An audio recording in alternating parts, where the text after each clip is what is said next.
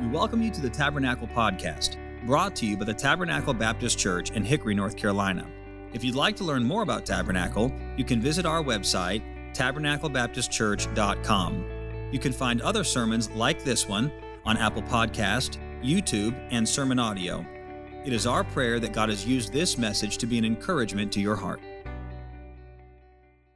2 Samuel chapter 24. We begin reading uh, in verse number 1. 2 Samuel chapter 24 and verse 1. We'll read through the chapter. And again, the anger of the Lord was kindled against Israel. And he moved David against them to say, Go number Israel and Judah. For the king said to Joab, the captain of the host, which was with him, Go now through all the tribes of Israel, from Dan even to Beersheba, and number ye the people, that I may know the number of the people. And Joab said unto the king, Now the Lord thy God add unto thee people, how many soever they be, an hundredfold, and that the eyes of my Lord the king may see it. But why doth my Lord the king delight in this thing? Notwithstanding, the king's word prevailed against Joab and against the captains of the host. And Joab and the captains of the host went out from the presence of the king to number the people of Israel. And they passed over Jordan and pitched in Aroer on the right side of the city that lieth in the midst of the river of Gad, and toward Jazer. Then came they, or then they came to Gilead and to the land of Tahtimhodshi. And they came to Danjaan and about to Zidon, and came to the stronghold of Tyre, and to all the cities of the Hivites and of the Canaanites, and they went out of the south of Judah even to Beersheba. So when they had gone through all the land, they came to Jerusalem at the end of nine months and twenty days. And Joab gave up the sum of the number of the people unto the king. And there were in Israel eight hundred thousand valiant men that drew the sword, and the men of Judah were five hundred thousand men. And David's heart smote him after that he had numbered the people. And David said unto the Lord, I have sinned greatly in that I have done. And now I beseech thee, O Lord, take away the iniquity of thy servant, for I have done very foolishly. For when David was up in the morning, the word of the Lord came unto the prophet Gad, David's seer, saying, Go and say unto David, Thus saith the Lord, I offer thee three things Choose thee one of them, that I may do it unto thee. So Gad came to David and told him and said unto him, Shall seven years of famine come unto thee in thy land? Or wilt thou flee three months before thine enemies, while they pursue thee? Or that there be three days' pestilence in thy land? Now advise and see what answer I shall return to them or to him that sent me. And David said unto Gad, I am in a great strait. Let us fall now into the hand of the Lord for his mercies are great. And let me not fall into the hand of man. So the Lord sent a pestilence upon Israel from the morning even to the time appointed, and there died of the people from Dan even to Beersheba 70,000 men. And when the angel stretched out his hand upon Jerusalem to destroy it, the Lord repented him of the evil and said to the angel that destroyed the people, It is enough. Stay now thine hand. And the angel of the Lord was by the threshing place of Araunah the Jebusite. And David spake unto the Lord when he saw the angel that smote the people, and said, Lo, I have sinned, and I have done wickedly, but these sheep, what have they done? Let thine hand, I pray thee, be against me, and against my father's house. And Gad came that day to David and said unto him, Go up, rear an altar unto the Lord in the threshing floor of Araunah the Jebusite. And David, according to the saying and of Gad went up as the Lord commanded. And Araunah looked and saw the king and his servants coming on toward him. And Araunah went out and bowed himself before the king on his face upon the ground. And Araunah said, Wherefore is my lord the king come to his servant? And David said, To buy the threshing floor of thee, to build an altar unto the Lord, that the plague may be stayed from the people. And Araunah said unto David, Let my lord the king take and offer up what seemeth good unto him. Behold, here be oxen for burnt sacrifice, and threshing instruments, and other instruments of the oxen for wood. All these things did Araunah as king give unto the king. And Araunah said unto the king, The Lord thy God accept thee, And the king said unto Araunah, Nay, but I will surely buy it of thee at a price. Neither will I offer burnt offerings unto the Lord my God of that which doth cost me nothing. So David bought the threshing floor and the oxen for fifty shekels of silver. And David built there an altar unto the Lord and offered burnt offerings and peace offerings. So the Lord was entreated for the land, and the plague was stayed from Israel. I note, if you would please, in verse 25, the statement David built there an altar unto the Lord. As we close this book of Second Samuel, we note this subject this morning David built an altar unto the Lord. That's what I've titled this message David built an altar unto the Lord. A very significant altar because there uh, at the threshing floor of Araunah the Jebusite, a place where a farmer uh, would separate the corn, there at the threshing floor, the Lord appeared in judgment. And there at the threshing floor, David built an altar and offered a sacrifice which appeased the wrath and the justice of God. And it would be there on the site of that threshing floor where the construction of the temple would take place. Remember, David had expressed his desire to build a house for the Lord, to build the temple of the Lord. And God told David that it would not be David who built the temple, but it would be his son who built the temple. And now, God, in an act of mercy, in an act uh, of, of his love, turns back from the wrath and judgment that fell upon the people. And he reveals to David that in this place, the temple of the Lord will be built. And for centuries to come, God's people would gather in Jerusalem and approach the Lord, making sacrifice for their sin. Until ultimately, the Son of God Himself came, the King of Kings, the Son of David, who was the rightful Messiah. And there, on the same mount where that, where that temple was crafted, where the stone was quarried to build it, on an extension of that same mount, the mercy of God would meet the wrath of God when Christ Jesus the Lord died on the cross and made the payment for your sin.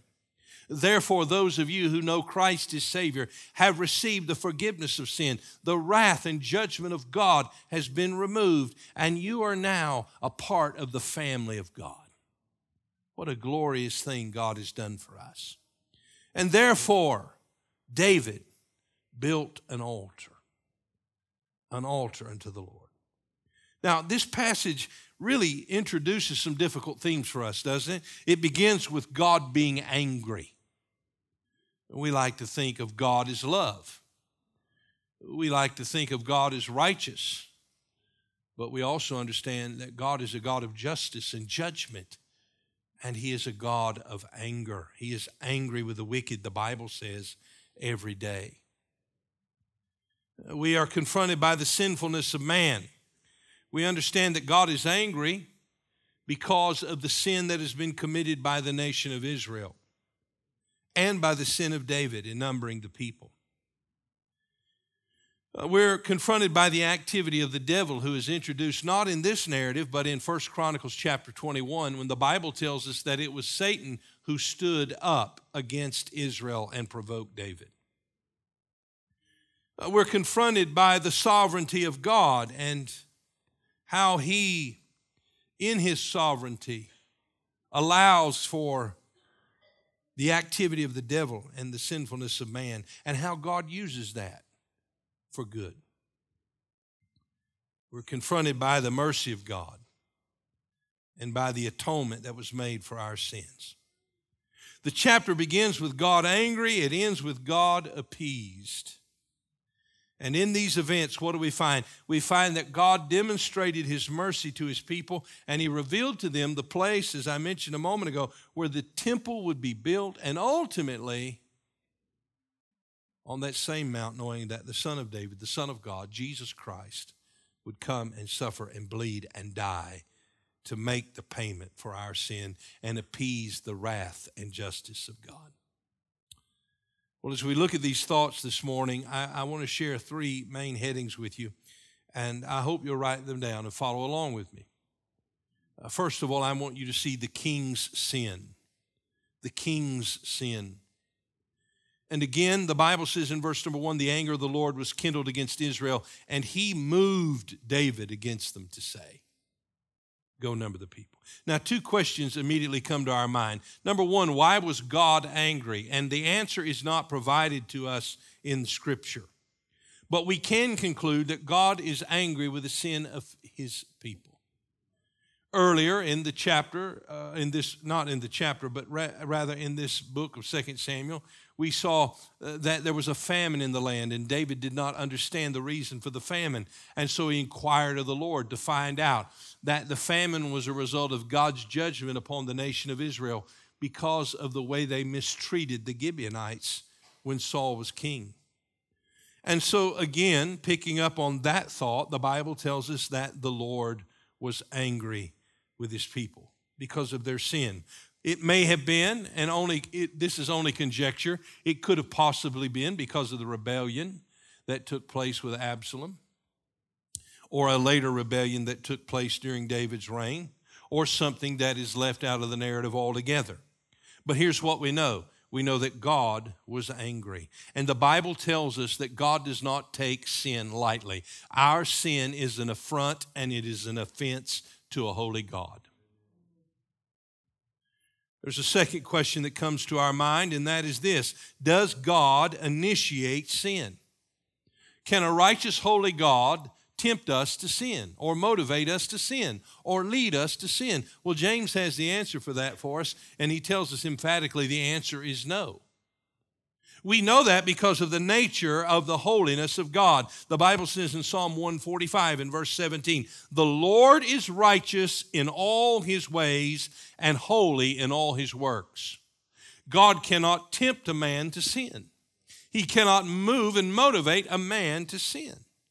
So God did not initiate this sin, but rather God understood, knew in his foreknowledge and wisdom in his omniscience that this sin was coming. And Satan, the Bible tells us in 1 Chronicles 21 and verse 1, in, in an account that is that details the events of, that we're reading of today, uh, the Bible says in 1 Chronicles 21 1, and Satan stood up against Israel and provoked David to number Israel. Now the Bible says God moved David, and the and then the Bible also says Satan provoked David. Which one is true? They're both true. They're both true. Satan, seeking to bring destruction to the nation of Israel, provokes David to number the people.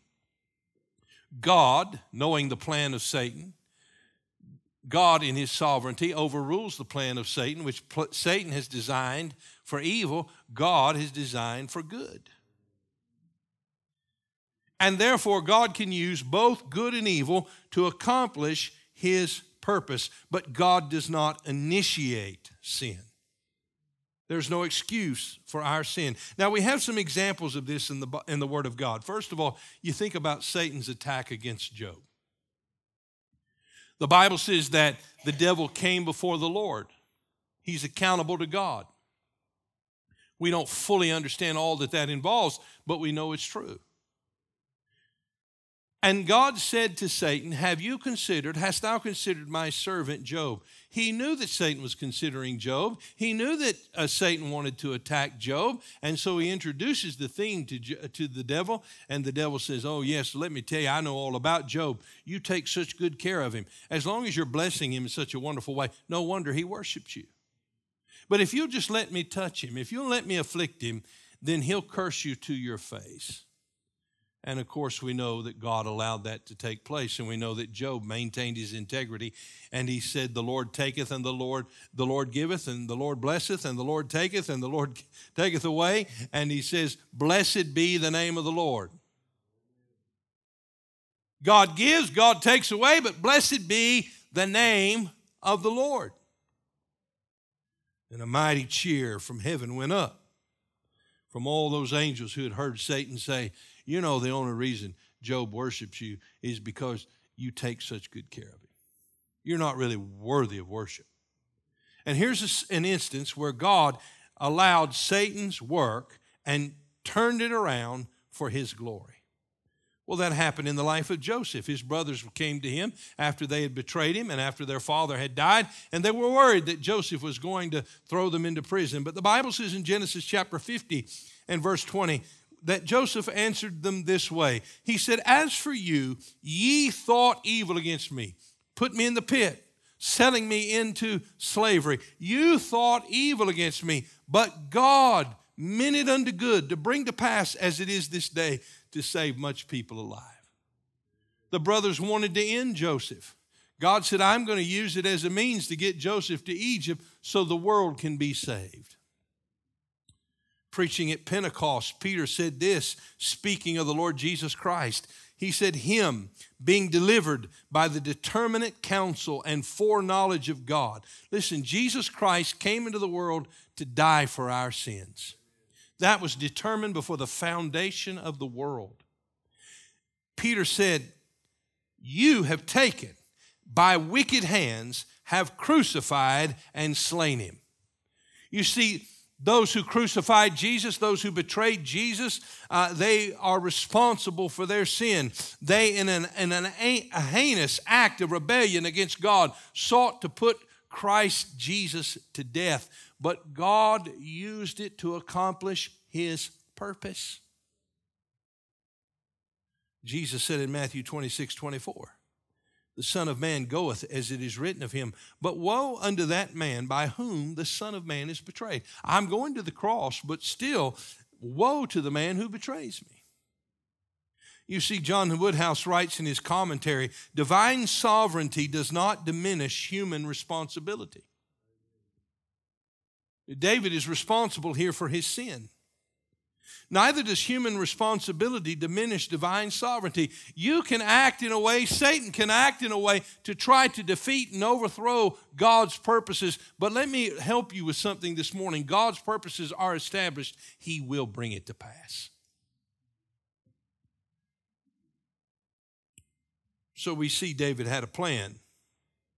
Look at it, if you would, please, in verse 2. For the king said unto Joab, the captain of the host which was with him, Go now through all the tribes of Israel, from Dan even to Beersheba, and number ye the people, that I may know the number of the people.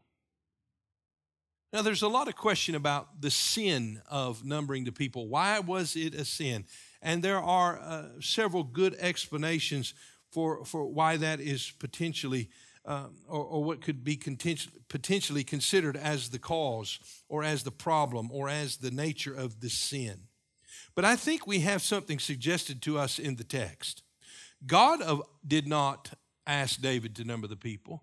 David, out of a desire himself, within himself wanted to know the number of the people. And so he says that I may know in verse 2 the number of the people. So we conclude here from what the text infers that possibly David is motivated by his own pride. He wants a census taken. And maybe he can look back on where they were when he became the king, and now he can look back on where they are after nearly the end of his reign and maybe just rejoice in what he's done. There are also some other biblical principles uh, that I don't have time to go into with you this morning, but here's what we do know. Whether we know exactly why it was a sin, we know it was a sin. And what do we conclude from that? Well, we conclude a couple things. Number one, uh, sin produces more sin. It was the sin of the people that God was angry about. And that led to the sin of David. And so sin produces more sin. When Adam took the fruit of the garden that day, he did not recognize, he did not realize how that would affect us. But the Bible says in Romans chapter 5 that the sin of Adam has passed upon all of us. That sin was the first domino that fell, that has affected all of us throughout all of our lives. Sin produces more sin. Here's another thing I wrote down increased sin results in increased suffering. 70,000 people would die that day. The more sin we have, the more suffering we have. Another note that I wrote here, another statement I wrote sin is an act of rebellion against a gracious and loving God. God apparently did not lead David to number the people. It was God who blessed the kingdom, not a human being. Our sin is an act of rebellion. It is, it is something that offends God. We live in a generation that excuses our sin, that, that seems to brush it aside and act as if it is no big deal. But we must understand that it was our sin that caused the death of Jesus Christ on the cross of Calvary. And so I wrote this sin requires justice. And that justice results in death. For the wages of sin is death, the Bible tells us. So David had a plan, but then we see Joab's protest in verse 3. And Joab said unto the king, Now the Lord thy God add unto the people how many soever they be, an hundredfold, and that the eyes of my Lord the king may see it. But why doth my Lord the king delight in this thing? So Joab protests here. We're not sure if this is because Joab knew that it was sin or if Joab just simply didn't want to be in charge of the census. But nevertheless, David's word prevailed in verse 4. Notwithstanding, the king's word prevailed against Joab and against the captains of the host. And Joab and the captains of the host went out from the presence of the king to number the people of Israel. So the census was taken. They came back in verse number 9 with the number 800,000 men in Israel, 800,000 who were in the who were prepared for war and 500,000 men prepared for war in Judah. So we see the protest. But then the census takes place. But notice what happens in verse number 10. When the number is given to David, and David's heart smote him after that he numbered the people. And David said unto the Lord, I have sinned greatly in that I have done, and now I beseech thee, O Lord, take away the iniquity of thy servant, for I have done very foolishly. Now we remember David for his sin with Bathsheba and his repentance. But we see that this sin was a sin of great degree and offense. And, and now David, aware of this sin. Before, when Joab protested, when Joab said, Wait a minute, we don't need to do this, David didn't listen. By the way, that's just like us, right? The Spirit of God speaking to us the Spirit of God bringing conviction to our soul, we have a way to tune Him out, don't we? We can grieve the Spirit of God and grieve the Spirit of God and ultimately quench the work of the Spirit of God to bring conviction to our hearts. David, the young man who in the cave was so sensitive that when he cut off part of the garment of Saul just to show Saul, I could have killed you, but I didn't. The Bible said his heart smote him. But now he's not as sensitive in his self will and in his pride, he says, You just go and do what I tell you to do. But when he gets the number, God, by his Spirit, convicts him. He smites his heart. By the way, conviction of sin is a gift from God. Tony Dungy, in uh, one of his books, writes about a child that he adopted. And uh, he said that child fell out of the bed one night. They heard an awful thud. They got up, they went into the room, they found him getting back into the bed, but he didn't they noticed something. He wasn't crying. They found out that he had a condition, a condition with his nervous system. He didn't recognize pain. His body didn't recognize pain. Some of you think, well, man, I'd like to have that condition. But it's a very destructive thing. Because when you don't recognize pain, you don't recognize the damage that is being done. And we live in a world that's hardened to God, that has grieved and quenched the Spirit.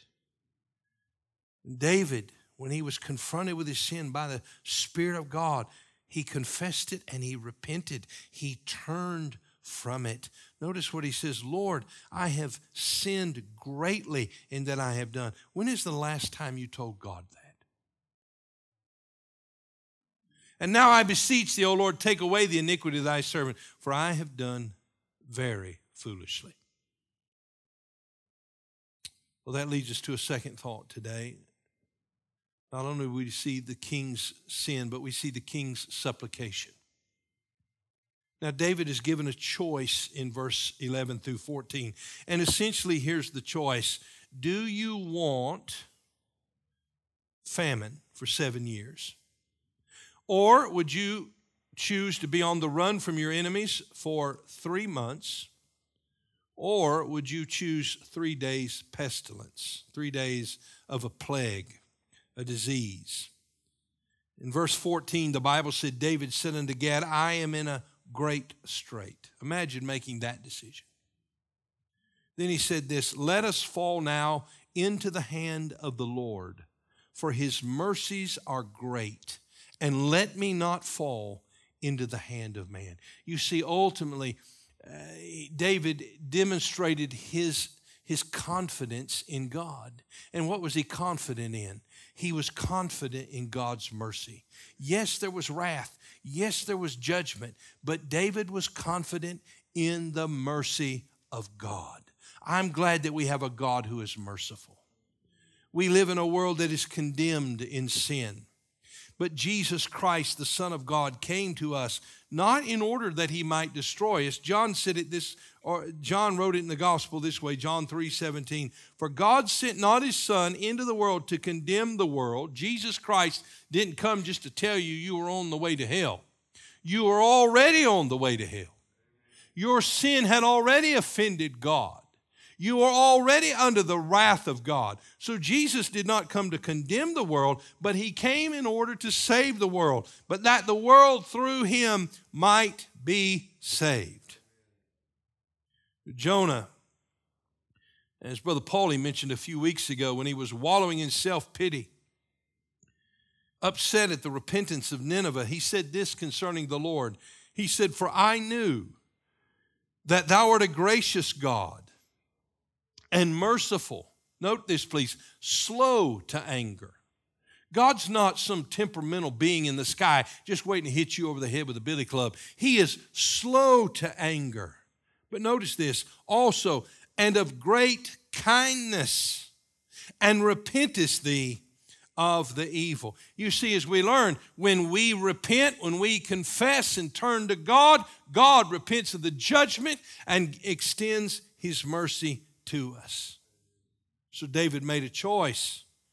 He said, I'll fall on the mercy of God and take the plague. And so the plague come, came. Look at verse 15. So the Lord sent a pestilence upon Israel from the morning even to the time appointed. And there died of the people from Dan even to Beersheba 70,000 men.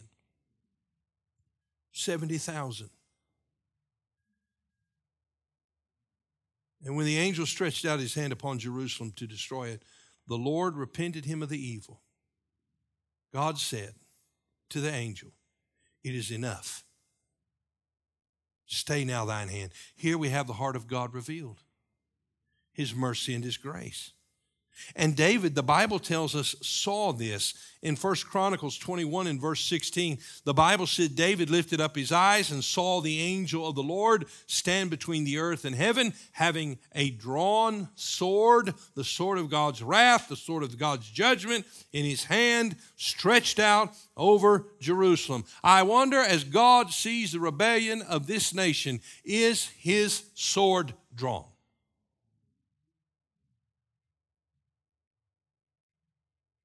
Then David and the elders of Israel who were clothed in sackcloth fell upon their faces. The Bible tells us here in our text in 2 Samuel 24 in verse 17 that David, when he saw the angel that smote the people, said, Lo, I have sinned, I have done wickedly, but these sheep, what have they done? Let thine hand, I pray thee, be against me and against my father's house. Now, David was not privy to what God was doing, that he was angry with the nation of Israel, that he was bringing judgment upon them. But David is accepting the responsibility for his sin. And he's pleading on behalf of the others. He is praying for them. By the way, when Jesus Christ died on the cross, he was the sin bearer he who knew no sin was made to be sin for us. It was not his sin, he had no sin. It was our sin laid upon him. The Bible says in Isaiah 53 and the Lord hath laid upon him the iniquity of us all. He took our sin and shame, he bore it upon the cross. But this was his prayer This was his prayer from the cross Father, forgive them, for they know not what they do. It was a plea of supplication. And so David prays for the people, and God hears his prayer. And God says to the angel, It's enough. It's enough. So we've seen the king sin. It's a serious thing. And then we see the king's supplication God, be merciful. And then lastly, we see the king's sacrifice. How can God, who is a righteous God, how can he justly, righteously withhold judgment and grant mercy? Well, that's the question, isn't it? Look at verse 18. God gives the answer. And Gad, who was a prophet, he was David's minister. Gad came that day to David and said unto him, Go up, rear an altar unto the Lord in the threshing floor of Araunah the Jebusite. The same place where you saw the angel with his sword drawn. That's the place. Go there and build an altar. So David went to the place in verse 19. He went to the place that God told him to go to. It was the place where the judgment of God was confronted by the mercy of God. And when David got there, Araunah asked the question in verse 21 Wherefore is my Lord the king come to his servant? And David said, To buy the threshing floor of thee. I want to purchase this, I want to purchase this barn. I want this farm to build an altar unto the Lord, that the plague may be stayed. Now, Araunah said, Now, wait a minute, David. Wait a minute, King. You don't need to buy this. This is nothing. I'll give it to you. I'll give it to you. I'll give you the oxen. I'll give you the instruments. I'll give you the wood. Everything you need. It's already here. But notice what David said in verse 24. And the king said unto Araunah, Nay, but I will surely buy it of thee at a price Neither will I offer burnt offerings unto the Lord my God of that which doth cost me nothing. You see, David understood that there was a price to be paid. I want to say to you that just as David, the king of Israel, paid the price, David's son, the king of kings, the Lord of lords, came and paid the price. He paid the price for you and I. And that price was not silver and gold, that price was the blood of the Lord Jesus Christ. God's word clearly de- declares to us that it was the blood of Christ that has redeemed us, that has purchased us. That's recorded for us in Ephesians 1 7, Colossians 1 14, 1 Timothy 2 6, Titus 2 14, Hebrews 9 12, and also 9 15, 2 Peter 2 1, Revelation 5 9, Revelation 14 3. So there's no confusion here. It was the blood of Jesus Christ that was shed for us. That was the price that he paid. And Paul said in 1 Corinthians 6:20 and also in 1 Corinthians 7:23, this is what he said to the believers, you are bought with a price. A price has been paid to redeem us from our sin. And Peter described it this way, the precious blood of Christ as of a lamb without blemish and without spot. That was the price that God paid for our redemption. You see, here we are under the threshing floor of Araunah. The sword of God's judgment and wrath is drawn. We are guilty. But the king has pled for us. And the king has provided a sacrifice for us. and in the moment when we deserve judgment, God gives mercy through the blood of Jesus. Peter said, There's no other name under heaven whereby we must be saved, but by the name of Jesus. You see, there was a day when I was under that wrath, I was under that judgment, and I heard the message of the gospel. I heard that I was a sinner. I was confronted by the Spirit of God and by the Word of God. The conviction of that reality set into my heart. I heard a message of hope that Jesus died for me, and that if I would simply believe and confess Him as Savior, if I would trust Him, that He would save me, that the payment that He made on the cross would be applied to my account. And I remember that day praying and asking the Lord Jesus to be my Savior.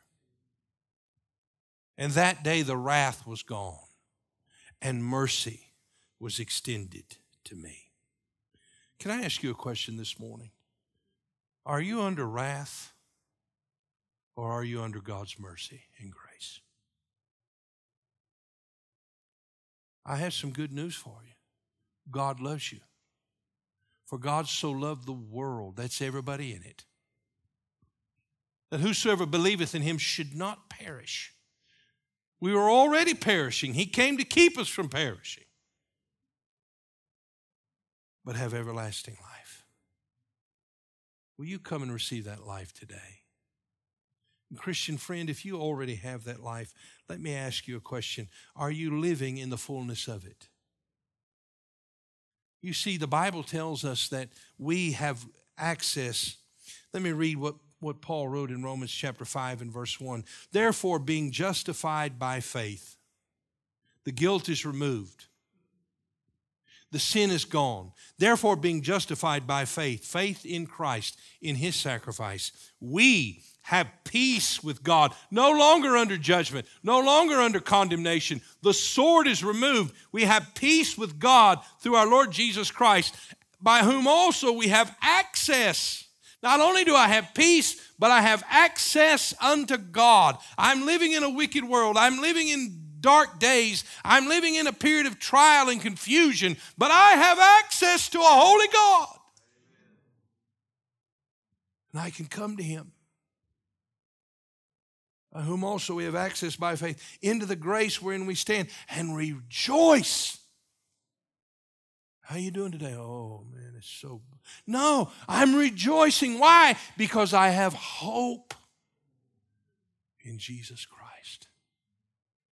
Maybe you're here this morning and you don't know Jesus. I want to invite you in just a moment to come and receive Him as Savior. There are people who will pray with you and show you from God's Word how that you can be saved. Would you come and do that today? Don't delay it. The sword of God's wrath is drawn, but God's hand of mercy is extended. Come and receive Him. Christian friend, have you become self willed like David? Proud? not listening, maybe grieving the voice within? Why don't you come and make confession for sin? I got some good news for you.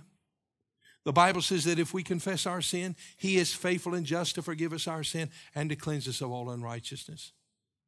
Why don't you come today and confess that? Renew your relationship with Him, walk with Him in the fullness of His blessing. Thank you for listening. We pray that God has used His Word to speak to you today. If you'd like to learn more about Tabernacle, you can visit us online at tabernaclebaptistchurch.com. There, you will find additional information about our church, opportunities to partner with us financially, as well as other resources that we hope can be a help to you. May God bless you, and thank you once again for listening.